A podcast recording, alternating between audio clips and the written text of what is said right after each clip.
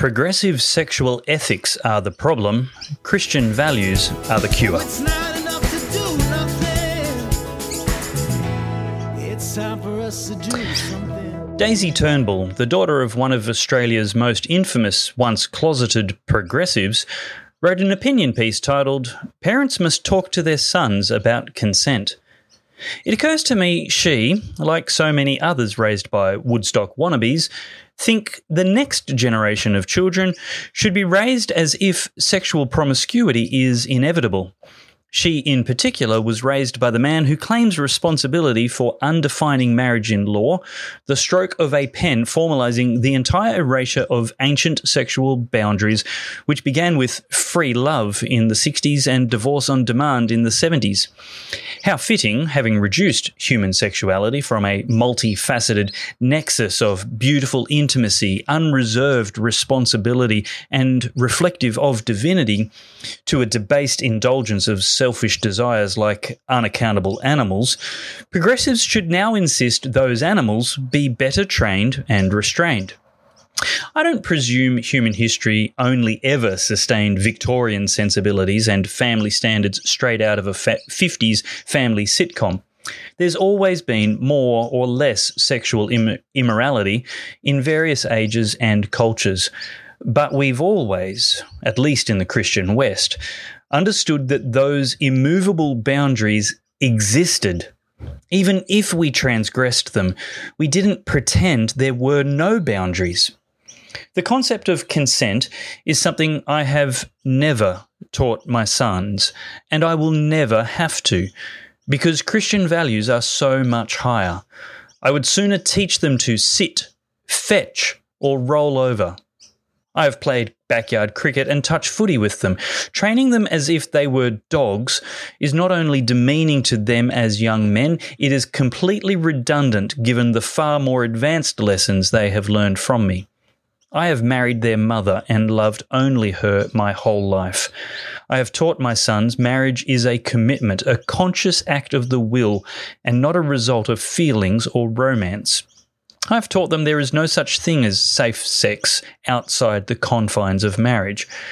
We've also taught them, contrary to the propaganda they're bombarded with, there is no greater joy or fulfillment possible from sex than when enjoyed per the manufacturer's instructions, with one person, naturally of the opposite sex, for life. I've taught them, as I was taught, to never drink to excess. I have never not been in control of my behavior, nor interested in the kind of party where others might be completely uninhibited. What their mother and I have taught them is the consequences of lesser standards and removing ancient boundaries is not only invariably damaging to the enjoyment of the marriage they will one day want to be all it can be, but that sexual promiscuity today could have tragic, unforeseeable results many years into the future. In a week where good advice to defence cadets on not being easy targets for predators was met with outrage by progressives as victim blaming, the younger Turnbull wrote a culture of advocating personal responsibility is more to blame for the traumatic experiences of some women than the culture which advocates, if it feels good, do it. Daisy quotes Mia Freedman, who recently said, We should be raising our sons to hold the girl's hair back when she's sick, not take advantage of her. Sit, boy. Roll over. There's a good dog. It's remarkable that progressive sexual ethics have sunk to the level where we think we need to explain rape isn't okay. That's a reflection on your standards, Daisy, Mia, not mine. My standards are much higher. Getting so recklessly drunk that such an animal could take advantage of a girl's diminished capacity is not the first mistake that girl made. Going to such a party was a mistake. Being alone with a man was a mistake, as was having friends who would let you.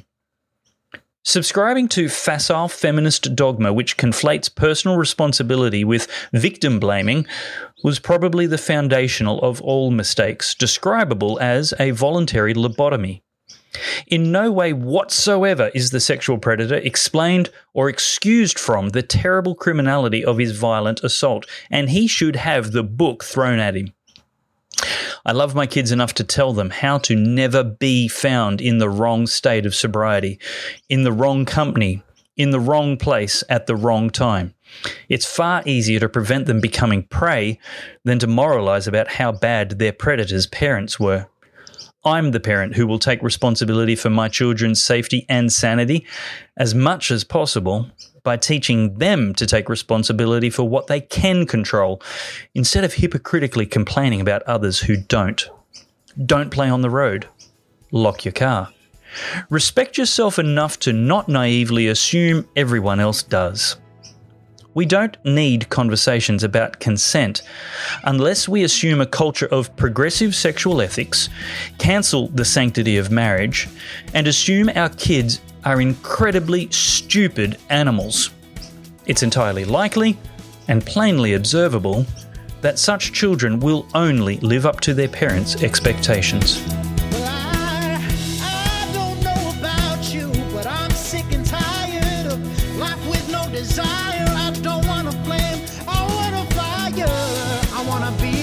Just take